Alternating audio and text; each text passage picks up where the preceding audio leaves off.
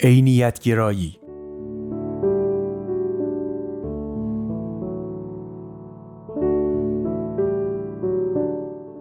عینیت گرایی دارای مفاهیم متعددی است که یکی از آنها مربوط به اخلاق و هنر است.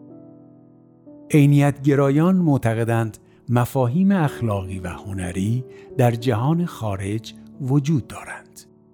سقرات معتقد بود مفاهیم اخلاقی و هنری و همچنین گزاره های مربوط به آنها اموری واقعی هستند. او می گفت اگر کسی مجسمه زیبایی را دوست نداشته باشد واقعا از شناخت یک حقیقت عینی باز مانده است نه اینکه فقط سلیقه متفاوت داشته باشد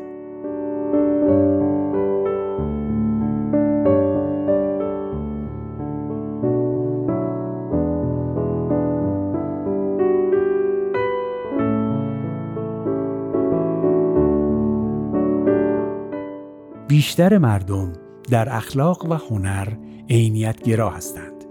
یعنی وقتی از زیبایی آثار هنری و اصول اخلاقی مانند عدالت سخن می‌گویند و وقتی به ازای کار هنری به کسی دستمزد و پاداش می‌دهند و به تمجید و تحسین انسان اخلاقی برمیخیزند و وقتی افعال اخلاقی یا کارهای هنری افراد را با یکدیگر مقایسه می کنند مثلا اثر هنری یک آهنگساز را بهتر از آثار دیگران می دانند یا وقتی می گویند فداکاری از خودخواهی بهتر است آنها را اموری واقعی می دانند نه اینکه صرفا از سلیقه شخصی خود خبر بدهند.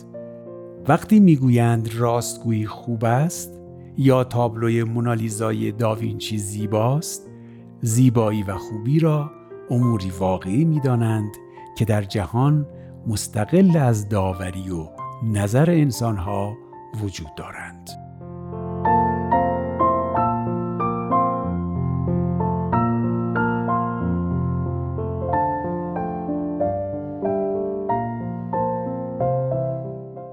متفکرانی که در باب عینیت گرایی در اخلاق نظریه پردازی کردند. افلاتون، توماس آکویناس، جورج ادوارد مور، جان مکداول.